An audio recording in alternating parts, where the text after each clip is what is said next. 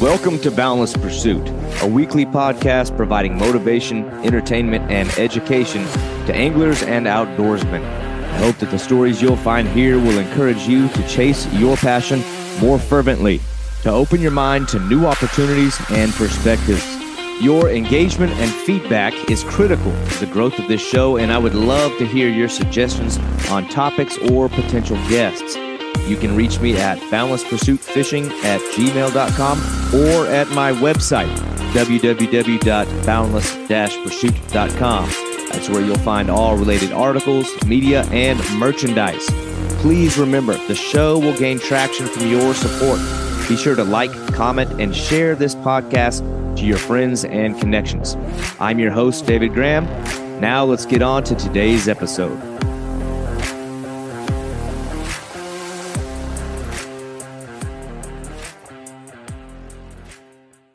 Got a special guest today and a guy that I've known for a very long time. And he's got a very important message with regards to preserving our native species here in the U.S. Drew Geving is one of the founders of roughfish.com, a long-standing hub for multi-species anglers and a site that I have been affiliated with for over 20 years.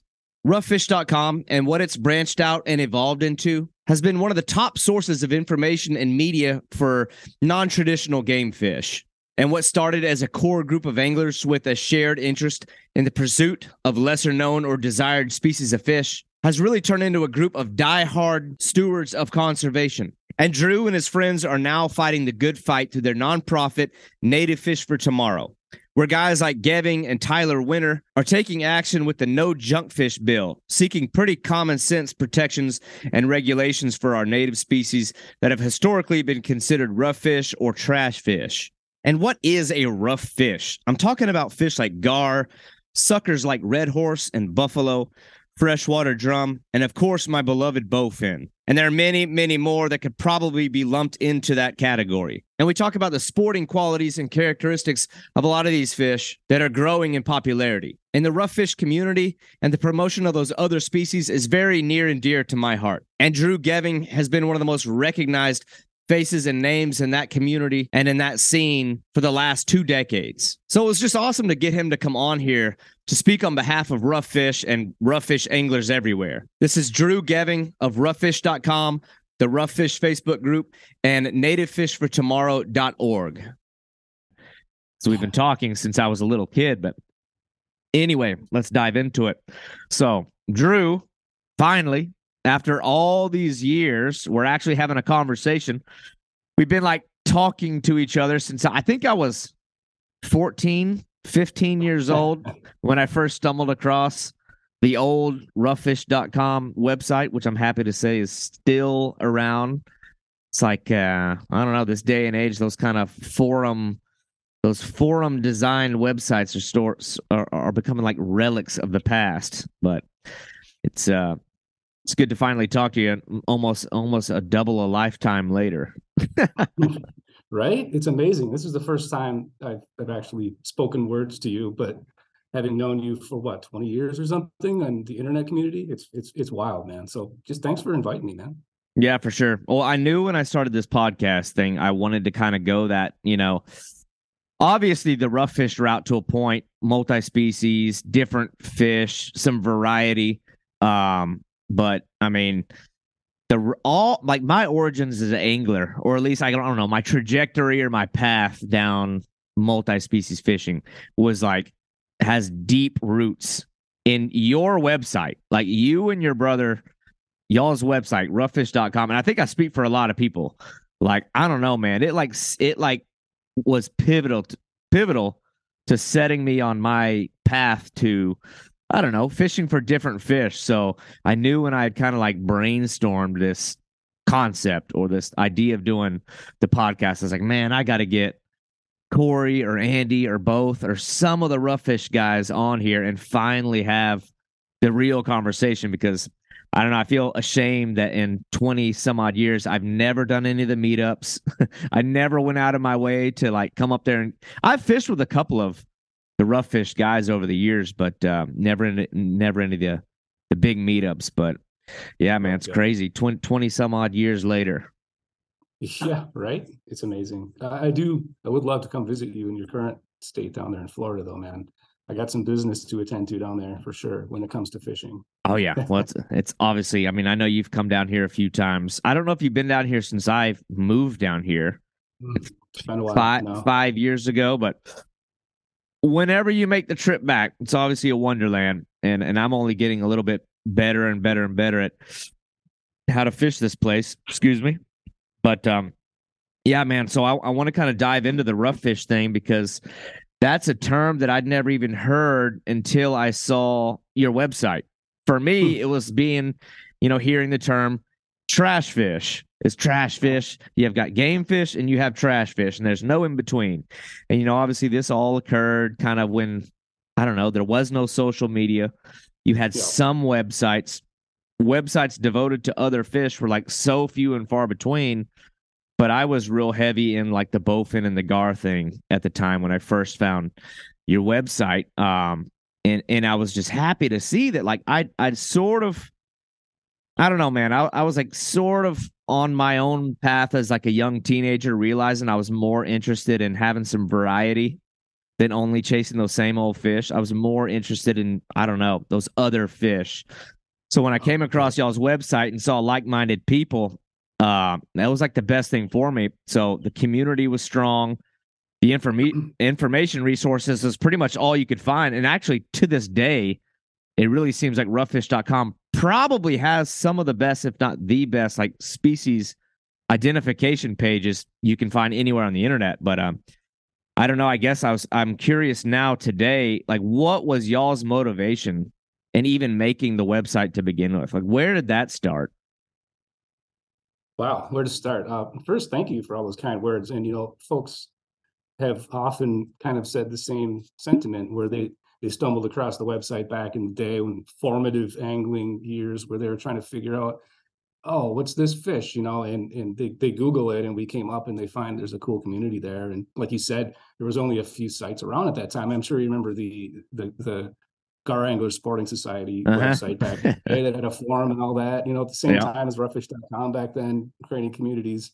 Um, and it, it honestly started out with just Corey, my brother Corey and I were were always multi-species anglers and just kind of exploring the unknown in our home waters, you know, and and just the lack of information about that was was was really kind of disappointing to us, you know, and and so it started out as, hey, let's show off to all of our, you know, kind of buddies. It was almost like back, like you said, back then there wasn't social media or anything like that, or hell, smartphones, you know. So it was just Mhm. a way you could dial in on AOL and go check out, you know, the catches Yeah. from people that joined the community, you know, and and it, it quickly became a way because it, it grew, you know, and we got exposure kind of nationally and it, it, it just sort of evolved into this is a place where we talk about how cool these other fish are, you know, and sure, it, it includes game fish. We don't discriminate, you know, especially, you know, way back in the day, it was have fun catching whatever you can. Mhm. And, you know, it's fun if you can get out and explore your home waters and learn more about the, the fish that live there, you know?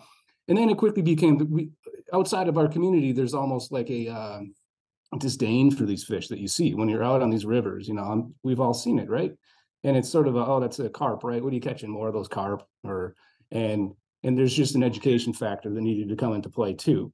So Mhm. it it sort of became important to us to, and again, this is the uh, pretty long archaic internet that was you know 25 years ago or whatever. So I mean, we we quickly, after choosing the name roughfish.com, sort of out of a hat, we didn't know what we wanted to have as a website, but that was sort of a, a catchy word, sounded kind of cool, and people Mhm. kind of knew, at least up here in the Midwest, what what that means, what what kind of group that fish means. And and you know, we, we started just like focusing on having good species accounts over time. And, and the Google algorithms and things kind of like that, you know. So our images started pulling up towards the top of results, and a lot of them still are today, which is Yeah. uh, amazing and a testament testament to the the the guts behind the website that we build. But um, you know, it it's I guess to your, answer your original question, you know, the impetus of why we started roughfish.com, it was really to celebrate these fish that we felt weren't getting enough respect or Mhm. you know, people weren't challenging themselves to think outside of the five or six game fish, uh, you know, and and we see um, you know, it, it's a chance for people that don't have a lot of I wouldn't say a lot of means, but you know, you don't need a big fancy boat to go, you know, chase suckers or drum or around here, or right. You know, you can you can get by with a canoe back in the swamp and go catch some gar and bowfin. You know, and it's that kind of adventure that you know any anybody can learn how to go catch walleyes or trout or bass. Right? There's a thousand books written about it. Yeah. Um, the goal to inform people uh, about these other fish has has been pretty fun. Yeah, I totally agree. I, have always kind of felt that way when it comes to like rough fish or other fish.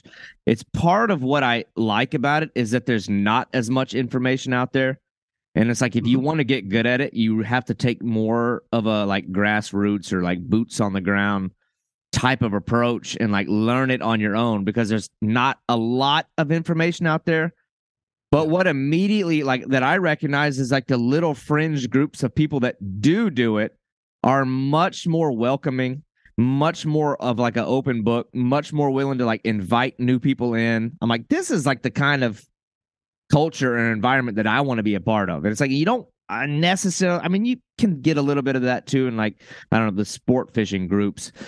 But you mm-hmm. also run into a lot more of like people that are approaching fishing from more of like a competitive standpoint, which I and I enjoy a good competition. Y'all have the species competition, but it's more like of a friendly thing. Yeah, uh, but I don't know. I I encounter a little bit more negativity when it comes to I don't know more popular fish that like everybody's trying to pounce on this one resource. So there's more of a reason to like try to fight people back. Um, but it's also like the other side of that too is I I always felt like when I was enjoying bowfin or gar or or um, some suckers. I don't have as much experience with with that, but I do have some. Mm-hmm. But you always felt like you had like a cause because I was very impacted from the time I was a young kid when I was more in like the bowfin gar thing. Like that was like my heavy it, to this day. It's still my thing. But when I saw people smashing them over the head, killing them over total myths, I was like, this yeah. isn't right. Like, this is wrong. Like, somebody's got to like say something. This is totally unacceptable. And mm-hmm. so it's like, you know, you almost feel like with that kind of fishing, you have like a cause or like you have this like responsibility as as a sportsman to like right the wrong. Yeah. So so I don't know. I, I feel like roughfish.com has been crucial in that. I don't know. Y'all have gotten a lot of good exposure. I know Field and Stream has passed through like all these outlets, but um, but yeah, I share the same sentiment. I think it's our responsibility as stewards of the outdoors, especially when you start talking about our native fish. And you know, you can there's a there's an argument to be had with some of the non-natives as, as well, but it's uh um it's like th- these are there's a lot of fish that are in that rough fish group and i want to kind of get into i don't know defining what those might be um, sure. in a little bit that that like desperately need a voice or like a champion or somebody getting out ahead of the false information that's resulting on them getting thrown on the bank cold and killed um, things mm-hmm. like that but I, I know rough fish has been big but roughfish.com i guess as a as a website or almost as like a brand, as like a name at this point, has sort of like survived this interesting period, transitioning out of like old internet into the new. Yeah. And I know that you've had to like keep the things afloat. So I don't know, man. I guess, I guess in the last 20, 25 years, you know, what changes have you kind of seen in the landscape of I don't know, the information side sharing side of things and just like the mm-hmm. perception of some of these fish? Uh, great question. And, you know, we kind of alluded to it earlier that, you know, roughfish.com original was it's very archaic technology when, when you look back that far, you know, and it was all coded by my brother Corey and mm-hmm. living on a server in his basement, you know. It was every time you logged in, David, you were hitting his server that was sitting next to the ottoman, you know. And it it it, it was the thing we had then. And and as social media kind of evolved uh, more and more people it, just the ease of, of of sharing your cool stuff right? Your catches and everything. It's just so much easier to do it on a social media platform when you have you know all the all the the entire user interface and the everything that you have is geared towards sharing stuff not mm-hmm. necessarily you know it, it's just more difficult to to to operate on a website. But and then it it it became more about smartphones and and the ease of a couple of clicks. You got instagram you got facebook you know and so it, it's no fault of anyone that you know websites like roughfish.com fell behind and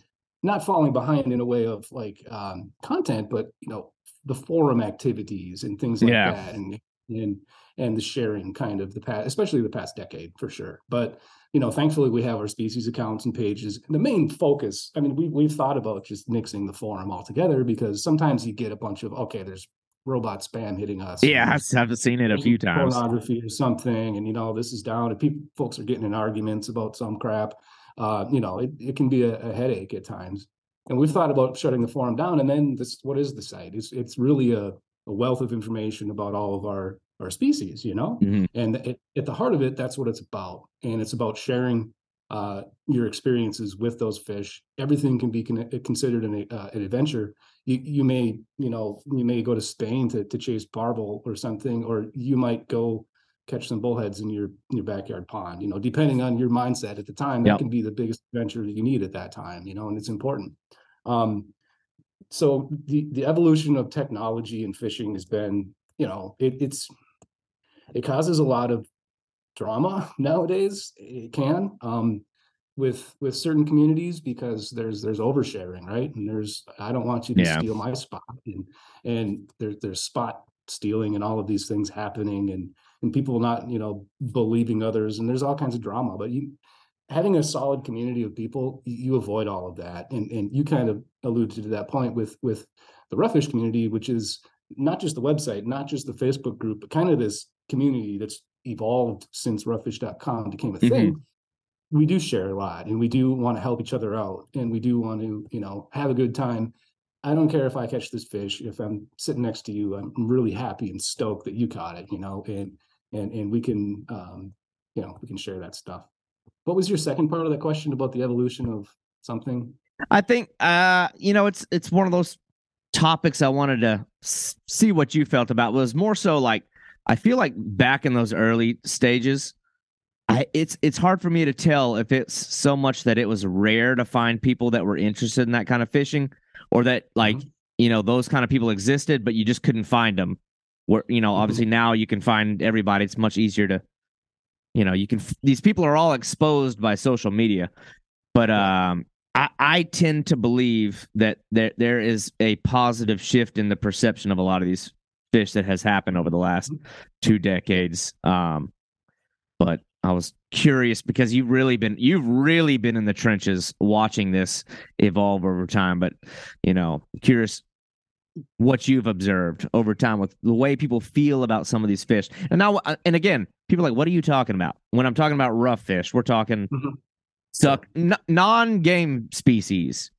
Right. Yeah, I would define it as, you know, non-game species, but they're large enough to angle for with traditional kind of tactics. So Right. generally fish that can attain a pound or more. So I'm not talking about rough fish. Darters aren't rough fish, in my opinion. I mean, some people might make that distinction, but really, we talk about and advocate for fish that are maybe, you know, the average angler runs into them all the time, and they're pretty large, and they may be represented or not within fishing regulations, but they should be represented more.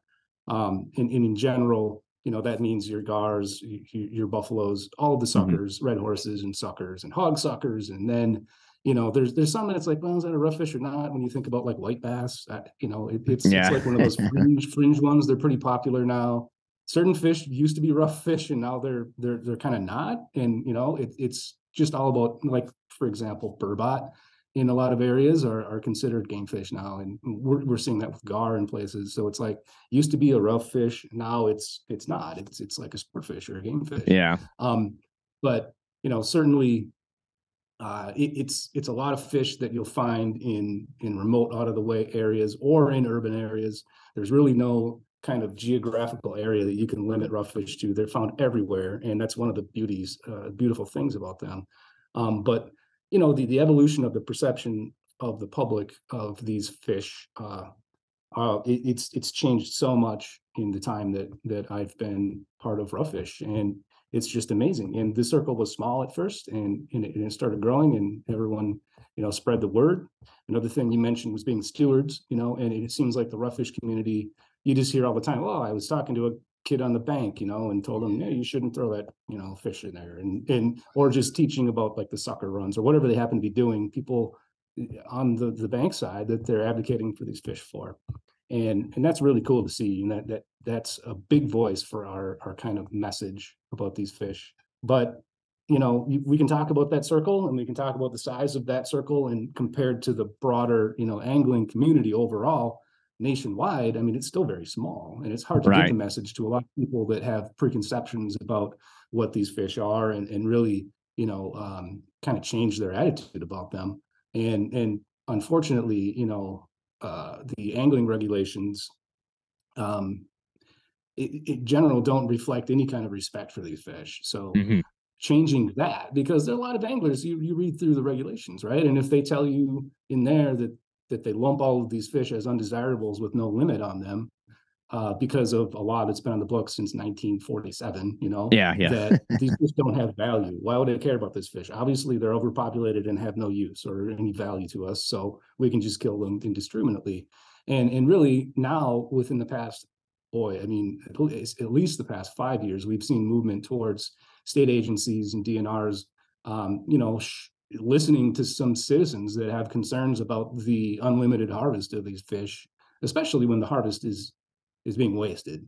So uh, th- there's one thing to harvest fish and use it, and and and you know smoke up a pile of right, buffalo, yeah, sure, if you use it, that's great. But it's another thing to throw that beautiful pile of native fish into a ditch, and and that's where it come, becomes an ethical problem. Like you said, an ethical sportsman says that's not right, you know and for uh, different DNR agencies to start listening to the majority, I believe, of people that feel this way uh, is going to be the next step, the next evolution of getting more respect for these fish in general.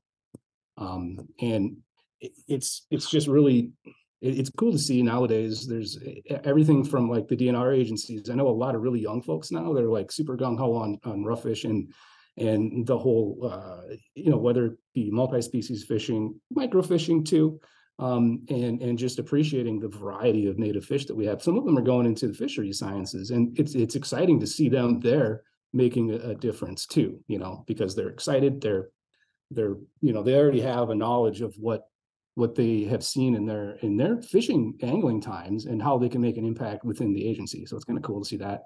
Um, and just the I, I, I can't uh, talk about the evolution of of the respect for these fish without talking about life list fishing as well. Mm-hmm. Um, that's definitely something that my brother Corey and I believe we coined, and it was a thing back in the day where we just started keeping track of our own fish, right? Like, hey, this is fun, and it kind of grew. I mean, there was a time where I was there was a while where I had the most species of everyone on the website. I, I think that lasted about six months, and now yeah. I'm people have ten times the amount that I do. Yeah. But, uh, but you know that really made people think more about huh if i just you know researching these fish online and figuring out how to use these resources that are available to them like fish map and, and things like that and saying all right cool it's saturday i can drive to you know granite falls and go try to catch a goldeye today and, and add it to my list and take a picture you know and and that really extended to people started traveling more uh, out of state and learning things and buying fish books from different states. You know, I'm gonna go to Illinois because I want a shot at you know a striper or something, or yeah, you know, uh, I've always dreamed of catching an alligator gar. So I, I through the community that we have, you know, kind of where to go. Right? Certainly, you need to figure it out on your own once you get there, but um, you know where to go. So life listing and, and and that sort of evolved into microfishing I, I believe i don't know that microfishing would be a thing in America if it wasn't for life listing because it's really yeah. about, it's not you know and I, am not shaming microfishers at all saying this but it's definitely not about the, the, the battle. It's it's about finding the location and scoring that species really. Right right. and it's fun. It's fun to a ton of people and I, and I applaud them for it. Um, but it's just an natural extension of of kind of our life list system that we built many years ago and it's still running today. It's a big giant database that you can you know yeah. all your fish. So no, I, I, I totally agree with that life list thing. I started with keeping track of it, but I'm I'm the same with you. I'm no not even a blip on that radar. Um, I I think that that species hunting side of roughfish.com or just that I don't know the community guys that have those massive numbers that is that is impressive because that's like it's sort of like a I don't know. It's a quest where you can you can never catch all the fish. But when you talk about people who use like the term like the complete angler or like you want to become more of a complete angler, to me it's like mm-hmm. there's a direct correlation with uh, and I get if if you're talking about styles, like I can fly fish, I can use conventional gear, I can use spinning gear, I can use this and that. Um, but I think people's like species count is like that's interesting to me because there's so many different tactics you have to use to tackle all these different types of fish. Like you, your brain has to be so in tuned with the environment to understand like the different approach that you know something as dramatic as an alligator gar compared to something as you know maybe tiny as I don't know the rarest. I don't know my micro species. I just I simply don't. But I uh, it's it's never really been my thing, but I can totally see where those guys can get lost and become crazy in the pursuit mm-hmm. of growing that list. But um, man, some of those guys that have those wild, wild species lists, uh, I think it's impressive as hell. I think it's as impressive or more than folks who have just a handful of gigantically massive fish. So it's like you know, pick what's more important to you, but Totally agree. Goals. People have different um, goals. You know, it's it's uh it's certainly uh, interesting to see how p- different people's paths kind of form in their in their angling. You know. Yeah. Cool. Well, it's easy, and I want to get into this side of things, and we and you started to uh, allude to it. Um, the efforts, the conservation efforts. Now that is something I've really enjoyed watching. I hate saying that I'm watching it from the sideline. You know, you, you try to promote the fish the way that you know how to do, but um, it it's mm-hmm. fishing's especially in today's day and age, fishing's become one of these things where it's like self fulfilling. Like, how can I help myself to these fish? How can I, I don't know, build myself up on the backs of these fish? Um, and not so much, I don't know, getting involved with a cause. Mm-hmm. Um, mm-hmm. You know, when I was first jumping into rough fish groups, it's kind of like you know you're jumping into the club, like you're you're behind the walls, this is this is where I can go to not hear people talk about my that these are trash fish. This is a space where I can talk to like-minded people.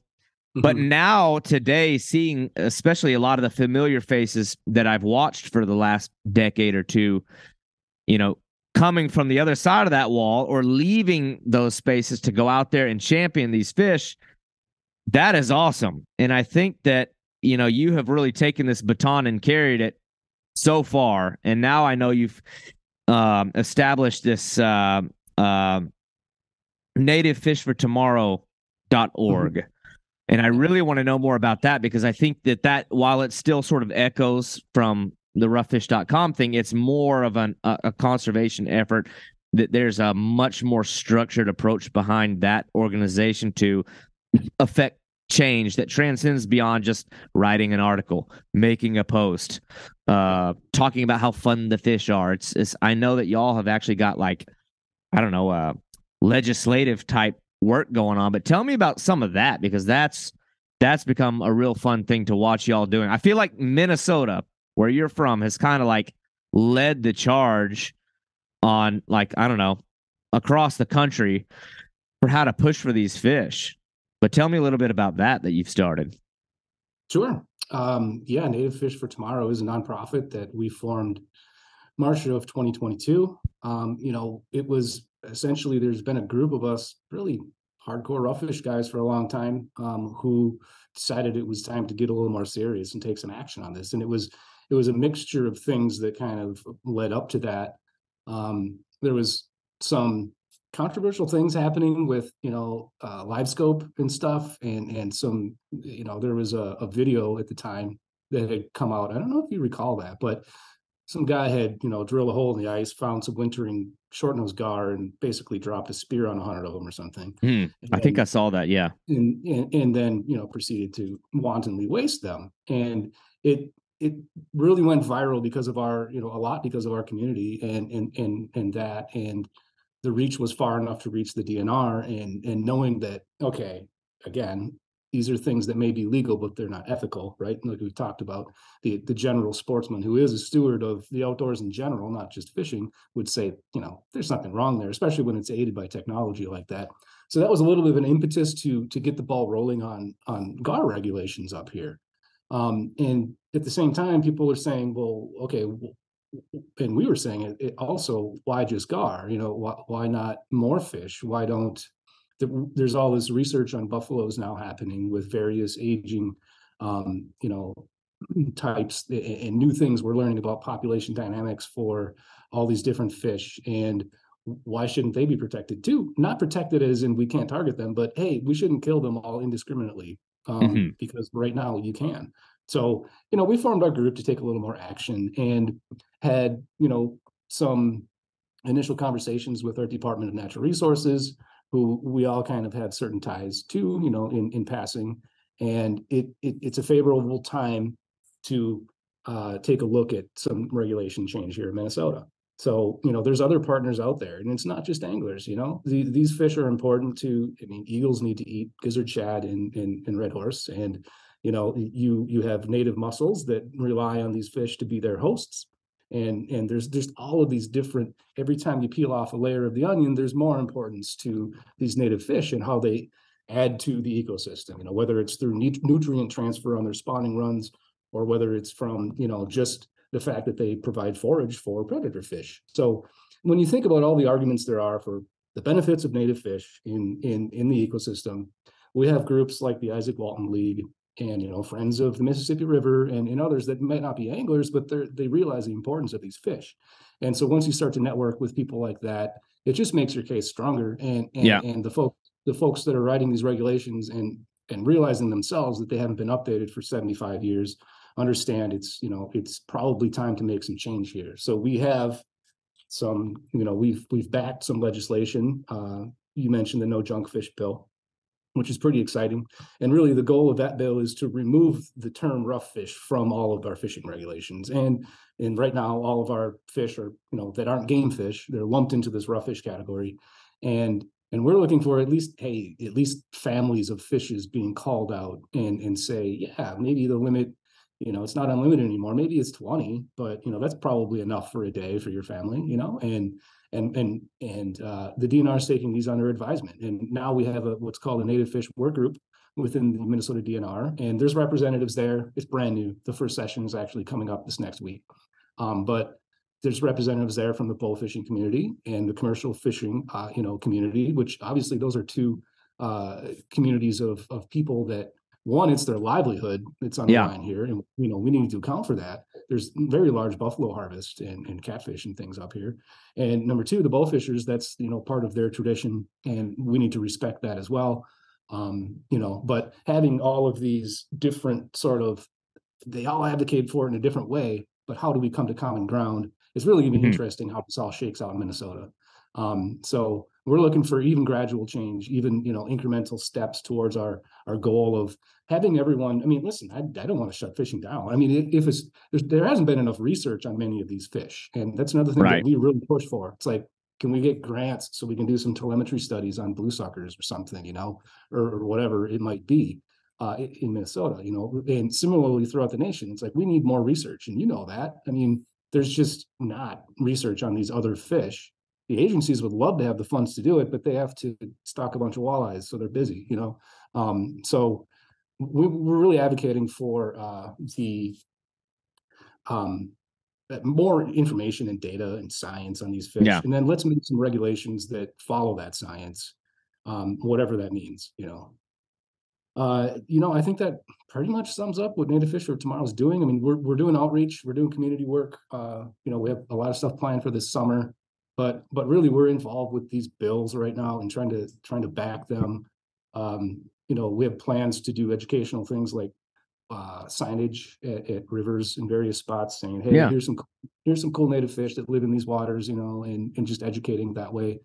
Um, we've heard that that's a pretty effective way to spread the word at, at, the at the boat launches and stuff you know like people look at those signs. So um, a lot of times people again have these preconceptions because they just don't know. And, and if they're told that you know these all aren't all of these different looking fish there's there's six fish here you, you don't they're not all carp and none of them are carp in fact and all right. of them are yeah. most people know they think it's kind of cool you know so um you know we're trying to do some different things like that as well but it's it's a lot of we really want to impact change on the way that that they're regulated and yeah. um, it's it, it's a good place to start in Minnesota because Corey and I have worked very hard over the years, and it's you know to to to advocate for those fish here. But we're spreading the word, and we feel like Minnesota, whatever we we get done in Minnesota, is going to be a blueprint for other states. Exactly. Yeah, I, I think that that's undeniable. It's I, I think if you start locally on, on your home turf, you know when there's i feel like ultimately or inevitably when the successes start coming from the ripple effects going to happen um you know because these type of agencies that are especially involved in conservation they, they're going to want to like follow what's working in other places and take a i don't know a case study that has some tangible evidence that that things have worked out well for them and and then mimic it.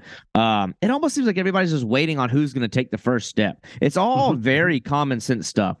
Um anybody who it can be people who have nothing to do with fishing can sit and look at images you know those horrible images we've all seen of you know piles of dead fish and things like that um and respond with outrage but i feel like that is where y'all have excelled because you've definitely chosen the right approach and the right voices um, to to speak on behalf of this. Because what you don't want to do, and when I see a lot of people do, is almost take up arms and like want to wage war on like the other side.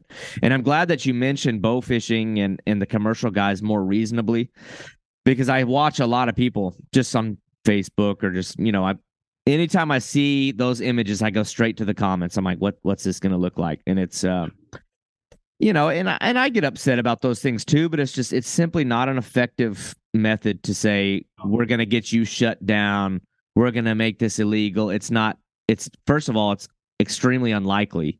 It's almost impossible. And it's just just uh it's not the way to gain buy-in, especially if you're mm-hmm. trying to meet the opposite side, which a lot of times when you talk to these folks, you're not as different as they think. But um, mm-hmm, y'all's mm-hmm. approach has been awesome. I want to give a special shout out to like Tyler Winter, who's really been in the mix. I like his approach because he seems like he he comes at this like I don't know very practically. He can speak the scientific language. He he can speak a very practical way, and then he's also jumped into some of the the entertainment side of it um, with like the meat eater stuff that he's done. And you got to be able to do all of that because some folks, if you start speaking too much science, they just it, yeah. it goes over their head. Some folks, if you show them a giant fish and that you show them how fun it is to catch it, maybe that's you know, and that's the easy way. To, I mean, that's the very least that any of us can do is to at least show how fun the fish can be. But at the same time, you got to be able to have those different gears. But the one gear that's not going to work is trying to shut the other side down. It's just I don't know. I, I imagine the folks that are there and mediating between two opposing groups and they're just listening to mm-hmm. two people crazy yelling at each other. They're just at the, they're going to say, you know what, next, bring us the next bill. This is two groups of idiots. Get, let's get this out of here. Um, but I think the way that y'all presented it so far from what I've watched, I tried to watch some of the hearings and stuff, and I'm all the way in Florida listening, but I'm like, this is this is awesome that it's it's actually moved to at, at least this far. But um, but yeah, I had to I had to mention that. I get in those debates sometimes with some of my good cool. friends in this group where it's like it's the bow. It's always it always comes back to like the bow fishing thing, and it's um, I don't know. It's just it's it's when I start hearing people say we're gonna get this made illegal. I think it, it'll never happen. It, you can get regulations put in place, some common sense approaches, sure, but outright banning and outlawing, I just I don't know if I like that mentality. When you start no. banning things, it only goes somewhere south. Uh, yeah. I and I wouldn't want that, David. I, I am not right. looking ever to advocate for banning bow fishing. It's it should be done with a little more reasonable, um, you know, expectations for the harvest and maybe how it's used. I think, but there's, you know, it's it's there's a ton of really responsible and great ethical bowfishers out there, and I've heard from a lot of them and, and bowfishing guides that are thinking it's a good idea to start thinking about a little bit tighter regulations on these fish. Um, and it, we don't want anybody's tradition to go away. Yeah, it's it's an important part of the culture. Well, sometimes I think the easiest thing too is to pitch to the I don't want to say the other side even, but like the people that are more accustomed to like game fish, like the diehard uh bass guys, I guess that's always the easy Case in point, how how will protecting gar benefit them? I mean, do y'all ever come at it from that side? I mean, let's say you're to approach these groups of guys that are, I don't know, maybe they got the wrong idea and they're like, I don't give a damn what happens to all those 200 Mhm. gar getting speared. Mhm. What does that what does that have to do with my bass over here? I mean, how do you approach that side of the argument? I mean, what what's y'all's approach to like letting these folks know how th- what you're doing is going to benefit you know how protecting non-game species or rough fish actually benefits the greater ecosystem as a whole that that you know benefits the more popular fish Yeah, it's a tough one. It depends on, you know, kind of the the attitude and and the the kind of preconceptions that the person might have that you run Yep. into. I mean, there's a it reminds me of kind of the old there was an old thought in, you know, fisheries management back in the day, way back in the day, where, you know, people thought, well, a pound of fish is a pound of fish. So if we take out, you know, a hundred thousand pounds of gar, we can put a hundred thousand more pounds of bass in there and we'll just have a lake full of nothing but bass, right? Well, it proved to be a very bad tactic of fish management, and it's you know not something that works. It just doesn't work that way. Nature doesn't work that way. It's not just like a trout pond or something where you're feeding all of these artificial fish and they can just you know eat dog food and survive. They're they, Mhm. it's, an interconnected food web, and you know fisheries management figured that out pretty quickly. But that thought still kind of stuck with anglers over the years, like, oh, well, I'm a bass fisherman. I don't, you know, I wish this lake was full of bass and didn't have any carp or any, Yeah. any gar. It's just not the case. It's all interconnected. And and you can talk about the, you know, when you talk about predators like gar and and their importance. I mean, you can talk about how they it's been a known thing. There's been studies, at least up in the Midwest, that bowfin really cut down on sunfish stunting because you know they eat tons of them, and you know they also help the golden shiner population because they have a symbiotic nesting relationship. So by having bigger shiners, you know you're going to get bigger bluegills and, and things like that. Um, and just the overall kind of you know the, that apex predator part of it with bowfin and gar is is is something that is really important. You know, when you miss that, if you take that out of the equation, you know, it's bad things are going to happen for the rest of the fish in that lake. They're just unchecked, you know. Um, and you know, other sort of ways to not argue, but sort of answer to those questions. It's really what floats your boat, you know. I mean, I'm not giving you guff for fishing bass. right or yeah other, there are other fish that'll smack any shiny metal object, you know, just because I'm a sucker fisherman and you know, you shouldn't do the same to me. Why, would you mess with me? It doesn't affect you. And why would you, you know, intentionally like destroy these fish for no reason when it's something that's there's a, you know, not just me, but a lot of people think they're cool and fun to catch. So, I mean, that's always an argument too. If, if you run into someone on the bank and what is it to you? You know, really, uh, it's too bad you're, you're a little too close minded to think about it, I guess. But- Yeah. I don't know. It's one of those things that I get caught up on wondering about, like where all of some of these preconceived notions began. Because when you talk about, I don't know, sporting qualities, and like you mentioned earlier, a lot of these fish are actually the ones that get the biggest, mm-hmm. arguably fight the hardest, Yeah. have the most sporting qualities. I mean, you think of something like I, I mean, I keep going back to like the gar thing. I mean, the uh-huh. most obvious one, something like an alligator gar, which gets to preposterous sizes.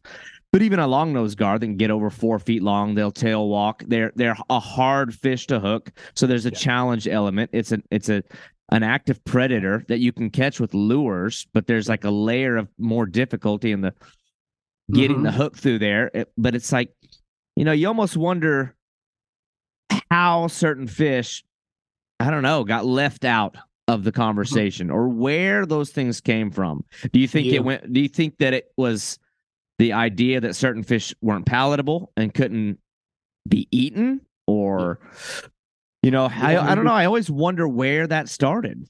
It's it's interesting. We've done a ton of research on that. You know, obviously we're, we're rough fish, so you know it it kind of relates to when you know America was settled. You know, in its first formative years, and there was such a thing as coarse fish over in you know across the pond. Coarse fish were things that basically weren't trout or salmon, and you know it, it sort of translates to rough fish here, but it's also been said that when they shipped fish commercially around uh, in the Mississippi River area, especially, like they had fish that were fully cleaned and dressed were going a barrel, and then fish that were just not gutted or anything or dressed would go into another barrel, and they would label that barrel rough because it meant it wasn't fully Mm. dressed. Um, so those are just a couple of theories, but nobody really knows. You know, it's Yeah. Just it, all we know is it's sort of a negative connotation. You know, so um, I think it's unfair, but it's a it's a word that I've come to to love, uh, even though I don't, even though I really want to get rid of that term in, in the verbiage Yeah. of our England, it's like it's still a, it's obviously been a part of my life. So Right. Yeah, that's kind of the funny thing. Is like for me, it was it was a good alternative to the term trash fish. It's like, well, that's a win. That's that sounds a little more Yeah. politically correct. But then it's like you almost want it to go even further. And I guess in an ideal world, there wouldn't even be categories. But you know, maybe that's not necessarily realistic. You you want to break things down to a degree, but you know, not to the point that it sounds like to, to say that you know, one group is called sport fish automatically assumes that everything else not called sport fish isn't worthy of a, Mhm. you know, a sporty approach. But it's a good point, though, when you talk about, I don't know, the colonization of the country, they probably weren't worried about how hard a fish fights. That's probably an inconvenience when you're trying to Yeah. survive right. and catch something to eat. Um, so yeah, it's a good point. But anyway, we'll jump into some other things. I know you were recently, you know, I was looking at your page. It looks like you're recently in the Carolinas, my old stomping grounds. What what were you doing out there? A NANFA convention? Uh, yeah, North American Native Fishes Association had a convention down there, and um, it, it's been a good time when I've gone before, and it was really an excuse in middle of March when we have three feet of snow here in Minnesota. It was like, Oh yeah. convention's a good, you know, uh, a good excuse to go down and get some warm weather. But It- yeah, we uh, it was a great time, and uh, got to do a little talk, a little presentation there about native fish for tomorrow to the group, and that was awesome. I mean, they they've met us before on a rough fish kind of basis and and stuff, but kind of letting them know that hey, we're anglers, we're trying to make a difference where it counts. I mean, at the you know grassroots level, at the angler level, and and how we regulate these fish. Everyone was so super supportive um and you know sometimes it's like preaching to the choir like like your audience is generally you know more accepting of the idea of fishing for these other fish. Yeah. you, may say it's preaching to the choir but sometimes the choir needs to sing a little louder so you got to poke them you know? And it's uh it's you know the native fish community is fantastic and we, each each group has their role to play. I mean we talk about uh, native fish coalition and backcountry hunters and anglers and you talk about NANFA and, and Native Fish for Tomorrow and Rough Fish. It's like we all kind of come at this from a different angle and Mhm. what's important to us and what we think we want to, you know, uh, strive for. So, um, yeah, it it's it was great. It the fishing was kind of tough down there in the Carolinas, man, and I hadn't been down there before. It's kind of a cold snap, I heard, so that might have influenced things, but you know, we did we did have a couple of spots that when the sun was shining, uh, we really got into some suckers that were staging to spawn. So, like for me to see a new species of red horse was just like a freaking. Yeah. It, it- was awesome, man. It was Christmas Day. You know, we we we caught the uh, the uh, bronze and the slender red horse, which were fantastic, and then. Of course, the brassy jump rock, which I've always wanted to hear uh, or see a, a jump rock. They have the coolest name in the world. Yeah. and they're basically like you know the red horse's weird cousin too. So uh awesome to catch those in a couple of different environments. And then we did have a chance to uh do some night fishing and start a bonfire and cut flat and snail bullheads on a little river uh with with cheap hot dogs. So that was a blast too. Um but you know we fished around and tried a lot of spots in south carolina right around columbia on the broad river and it was just Mhm. not happening man it was not happening so I lived in Columbia for several years, and I always found that area to be kind of tough fishing. I, I don't know Hmm. why. I mean, I, I like certain parts of the Saluda River. The um, the Broad River was not. The Broad River looked like it would have a ton of fish, and I I always struggled. It's funny you mentioned though the brassy jump rock. I, I remember when I was living in Columbia, and that's when I met uh, another old school uh, roughfish.com guy, uh, Josh. Is it Lyson? oh yeah josh it. leeson Leeson. I can I, maybe I can't remember how to. Pro- Sorry, Josh, if you happen to be He was listening. To Minnesota this. Dolphin angler. Yeah, yeah, yeah. So we both we both were like started on the Bowfin Anglers Group website, and then I jumped over to Rough Fish and saw that he was there. He might have actually been the reason that I went there. And then years later, we met up when we were both living in Columbia. Hmm. And I remember I'd been living in South, born in South Carolina, lived most of my life in South Carolina. Most of my fishing, like development as an angler, was in that state. And I was like, I had not heard anything about any kind of sucker fishing in this state. And then he shows Yeah. up and immediately kind of makes waves catching one of those brassy jump rock fish. I it, what looked like it might have been the same spot that y'all were at. Um, and then I and then I went straight there trying to catch him. I can I never pulled it off. I'm not skilled enough as a as a sucker guy. Oh, That's yeah. a whole other type of fishing that I just I don't know, man. I I think a lot of people underestimate how difficult that kind of fishing can be. Um, I don't know of another fish in fresh water that's driven me more crazy than different kinds of suckers. Um, I remember I remember up in the Ozarks when I was living in Northwest Arkansas. There's so many rivers up there, and I could be smallmouth fishing and see like these massive schools of I don't even know what kind of suckers they were. Some red horse, something huge, Yeah. like giant ones. Yeah. I mean there could be 200 of them. I, I was I drift a worm right through them. Nothing, no bites.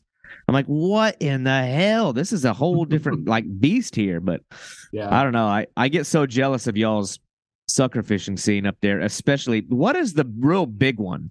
Is it the greater red horse? What's Well, the there's the real big- not the buffalo, but like the biggest red horse looking sucker? Yeah, up up here in the Midwest, it's Greater Red Horse or River Red Horse. River They Red Horse, maybe that one. Same, but you know the uh, the rivers are generally a little more torpedo and long shaped. The, the Mhm. greaters do have more of like a bullhead and a big fan dorsal fin, and yeah, they're awesome, man. My my favorite fish. They're they're tied. They're tied right now. Yeah. My favorite species, greaters and rivers. So, uh, hey, any anytime you make it up to Minnesota, man, we'll we'll, we'll hook you up. But you know, it's funny you mentioned and to be fair, sucker the sucker family are my favorite fish in general. I I, I love chasing suckers and probably might I hope to think a little bit better than others at it because uh, I've spent a lot of years figuring stuff out. But I've heard, and it proved to me also when I went to the Carolinas that suckers down south can be a little more finicky, not as easy to catch. And I don't know why that would be, um, and I haven't really thought about it that much. But I mean, it's just they seem to be like you're talking about drifting over, you know, dozens of of of large, you know, suckers and and not being able to get bit. It's like that seems a little more common down south than it is up north. Yeah. Um, but again, it depends on the situation. Who knows what conditions might be, and there's certainly times up here, depending on the sucker type as well. Um, sometimes they just shut down and won't bite. What do you do? Only the red horse know why, but they Yeah. just do.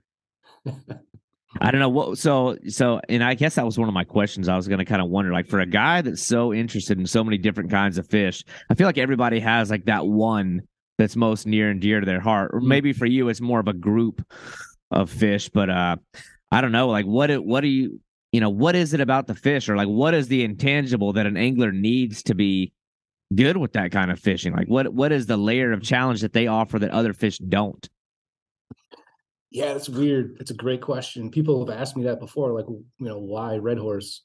Why? You know, And, hmm, it's- I, i'm not not asking that in a condescending way at all, but it's like No, I'm no. always interested in like why people Mhm, have a certain affinity to certain fish because I know I have mine when there's obviously much bigger and more elaborate, more beautiful, and more pretty fish out there. mhm, But mhm. it's like we all have our fish.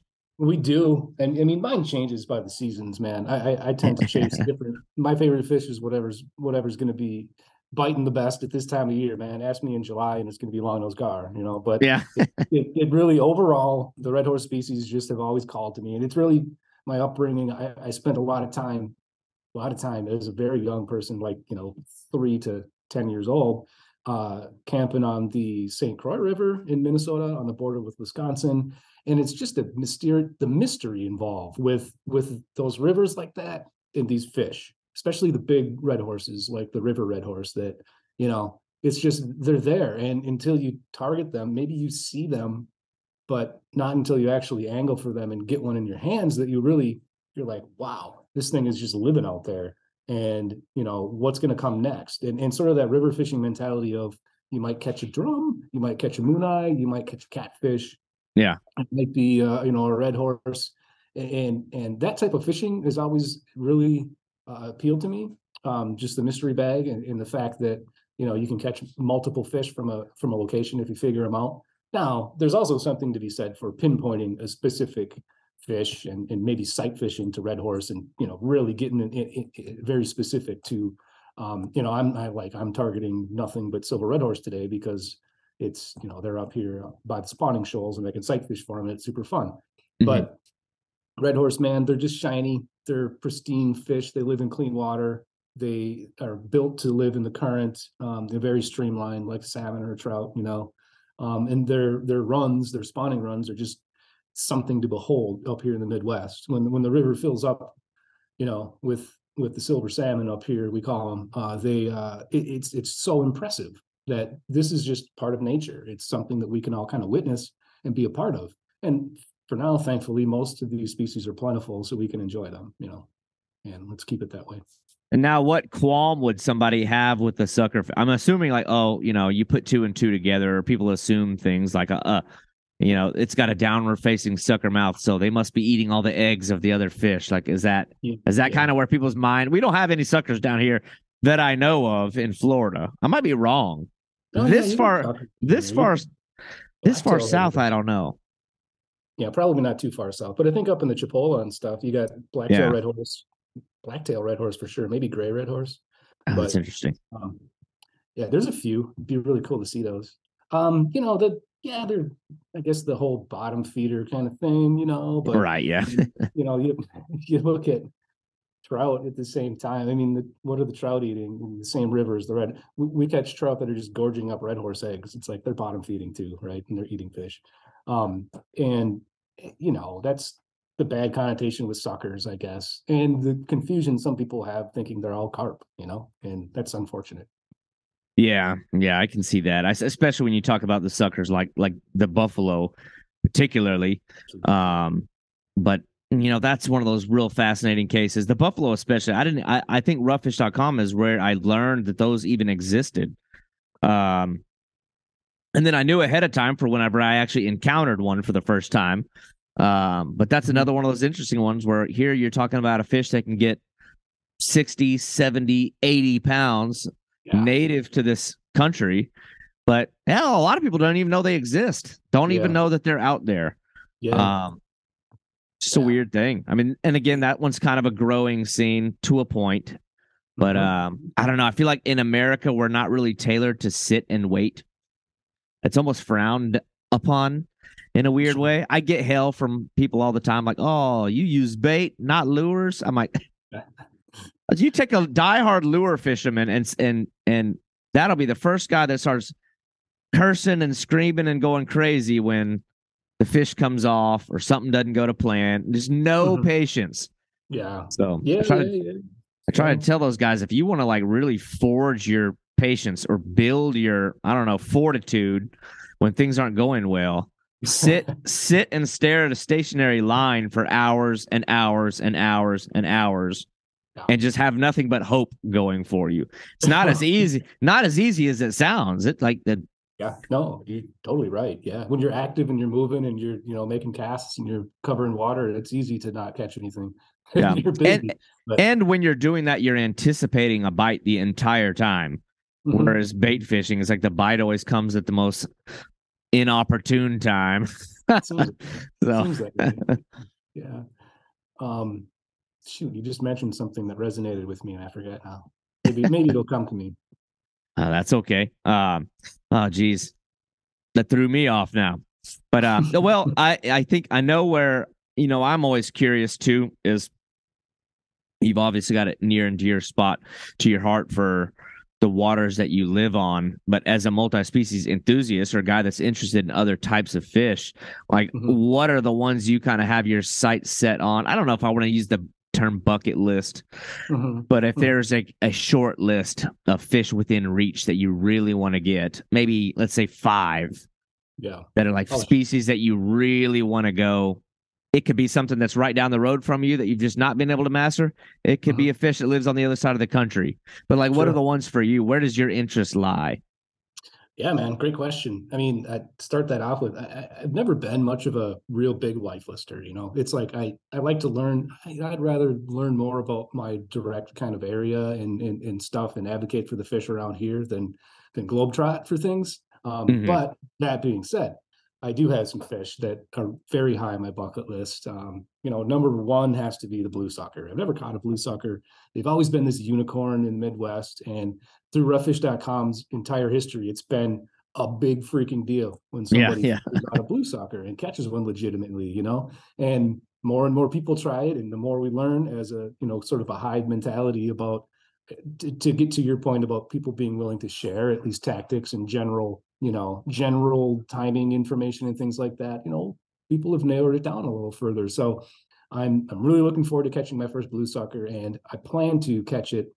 They busted a dam out on the Minnesota River here in, in Hmm. western Minnesota, and uh, out by the town of Granite Falls. And you know that's a that's a river that the blue suckers historically ran up before, and and now that that dam is gone, that the impediment to them migrating, you know, it was super cool. I think it was two years ago, the year after the dam was busted out. You know, one of the roughfish guys caught a blue sucker up above the dam, and, and they're spawning up there. You know, and they witnessed them. So I'd really like to catch one in that river, just as a testament to dam removal and and, and the positive impact that can have. Um, you know, number two, I've always been, it's funny, I'm a roughfish guy, but for many years in my entire life, I have had a respect for salmonids. Um, so, you know, I grew up with, with a dad who really loved, you know, the trout streams and stuff. And, and Yeah. my brother grew up that way, worm fishing, fly fishing, you know, spinner fishing, whatever, you know, and um, so I have gone places occasionally to target salmonids. So, you know, we went down to Arizona a couple years ago and got Gila trout and Apache trout. Uh, you know, we've been to Alaska a few times, knocking those out. But there, there's really one species in the in the continental United States that I need, um, and that's bull trout. So looking for a bull trout one of these days. Uh, we had a trip planned this year for him, but it fell through. Um, it's one of those things that you know I don't want to do it cheap either. We're going to go probably hike 20 or 20 miles or so back into the backcountry and Yeah. maybe haul some pack rafts back there and spend a week doing it, you know. And that that's a big one for me. Um, I'm sitting at 20 salmonids right now, and I'd like to make that 21. Um, I've uh, one thing I've I've neglected to go after around here is a goldeye. I've never caught a goldeye, and, Huh. and they live in the Red River in Minnesota. Um, so just need to make a dedicated trip for them. Uh, and along those same lines is a northern sunfish, uh, which is a cool sort of a relative to the long ear sunfish that lives way up north here.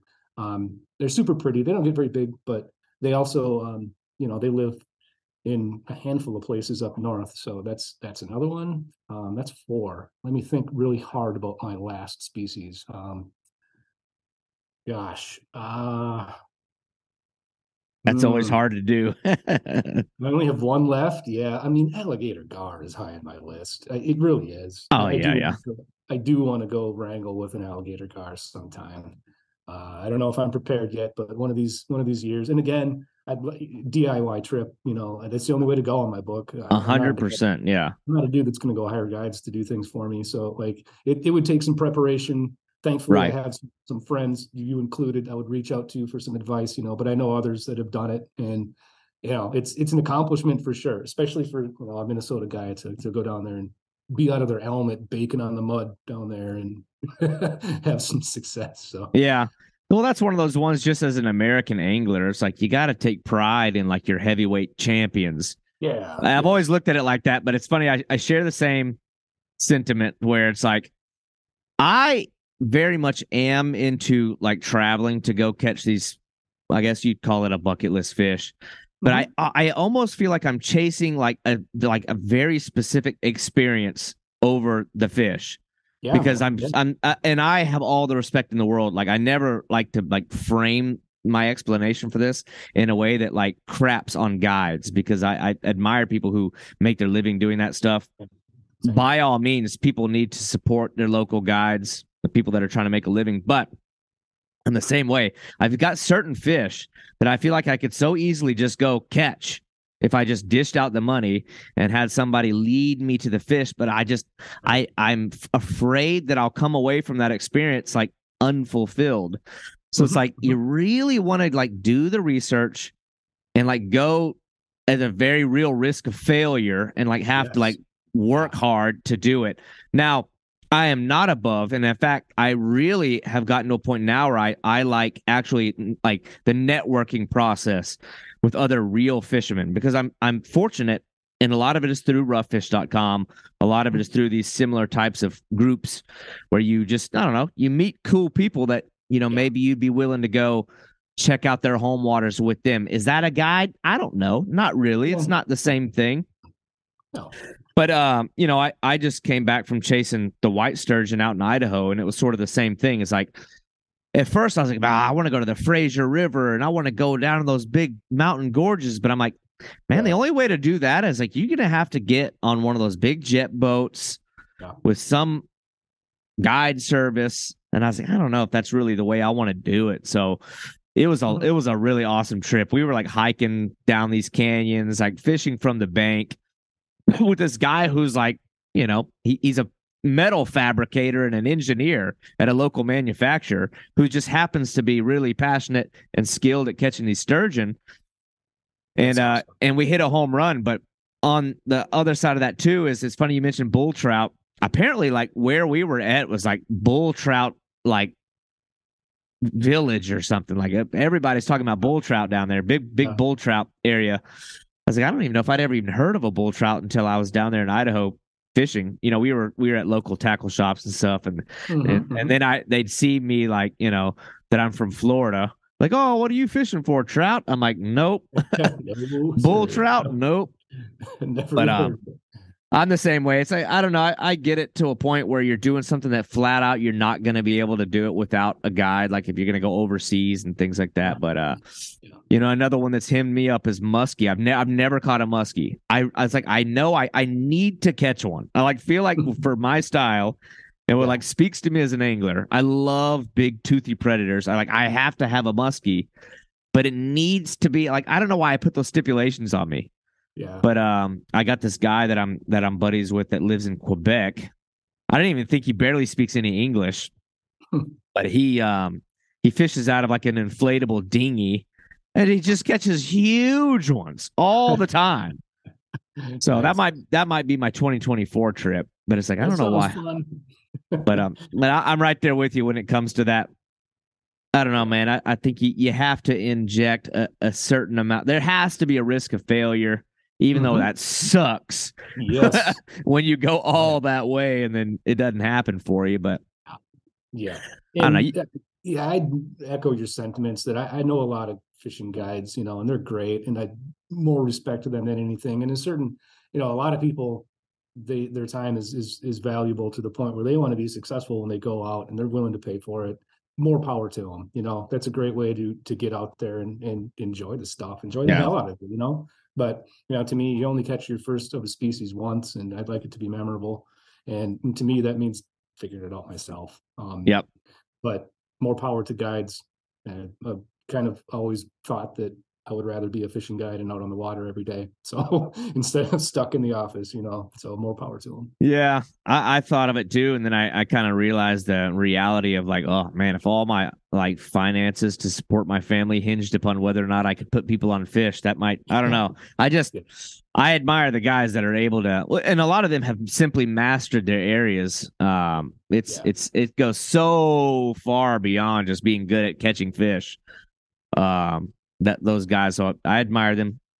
Same Yes. same thing, but you know, my buddies that live out there, if I'm gonna be guided, you know, more so just by a guy that I know out there, it's like you know, when you don't have anything to gain from taking somebody other than to show them a good time you're almost more enthusiastic about it because I have people that have come out here many times to Florida. Had a couple of the rough fish guys come out to Texas. And matter of fact, they came to the Red River with me. Um, and we were not able to catch an alligator gar. And I felt terrible about, about it. I was like, damn. I, yeah, I you did. know what though? I talked to recently actually talked to it was Eric, you know, about that trip. And you know, he just had the time of his life down there. And that's the Yeah. thing you get. It was a great experience, even though he didn't reach the mark of catching that species, it's memorable. And he's itching to get back, you know. So yeah. We caught a bunch of buffalo. I mean, that was still kind of fun, but you know, you always want to be like you take it a lot more. I don't know. I, I love when guys come down and I'm able to show them my area and show them what I like to do. So, but Yeah. anyway, that's it's fun. It's all part of spreading the uh I don't know the enjoyment for different kinds of fish, and it's like, you know, it. Who knows? I don't know, man. It's like it, when you have the, the knowledge and like you have the ability to affect positive change, and you like consciously decide not to wade into that, not to share it. I just don't understand that. So I try to do Yeah. little things here and there, but I feel Yeah. like y'all have taken it such a, a bigger scale. It's awesome what you're doing. Um, I'm hoping to see more states get on board with it. Florida, Florida's okay though. It's kind of a weird place down here. I don't know. It's it's interesting. You don't see people hating different kinds of fish down here as much. Uh, probably because the environment's too far gone with all these iguanas and pythons and yeah, knife fish and stuff. knife fish. It's like they're they're all embraced down here. At least the people that I've come across. Every new fish. I've never seen somebody want to kill a bowfin. Even the Florida gar that are everywhere. Nobody's cool from that mentality, which is is nice to see. Uh, maybe I'm just missing them. I'm sure they're out there, but they're few and far between. But mm-hmm. that's good to hear. Yeah. But anyway, man, um, I know we're kind of coming up on on on my time limitation. Sure. Uh, got kids to feed and homework to do, but um, but seriously, I, I want people who are listening that are interested in some of the stuff that you're doing to know where to go to.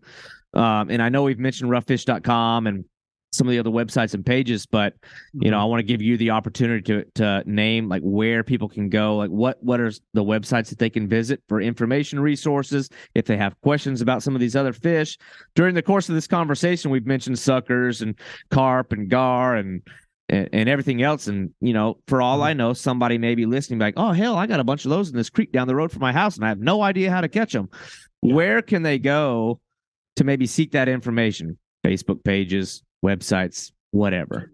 Yeah, man. Um, you know, a good start if you are on the Facebook machine is, you know, the Rough Fish Facebook group. It's just called Rough Fish. Uh, lots of super uh, informational posts there, and people ask questions, and there's really knowledgeable people that are ready to answer. You know, it's a great community. And that's sort of an extension of our roughfish.com website, where if you're looking for more specific, you know, you're like, uh, I want to learn about the geographical range of a redfin pickerel or something and what is their life history like or you know uh roughfish.com has a lot of good stuff about that.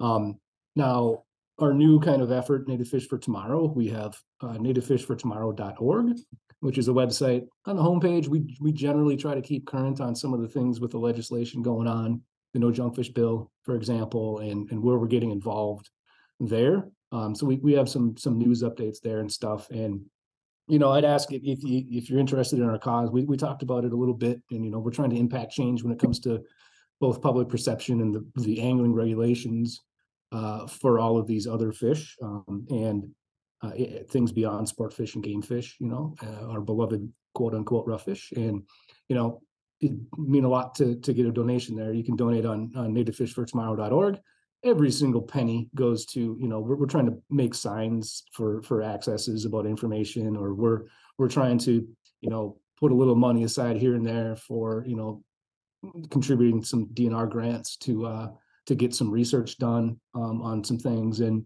you know none of it goes in our pocket. So uh and then you know if you want to follow my exploits i guess i don't update instagram too much these days but i plan on doing more once the once it it thaws out outside here. Um, but I'm roughfish underscore Drew.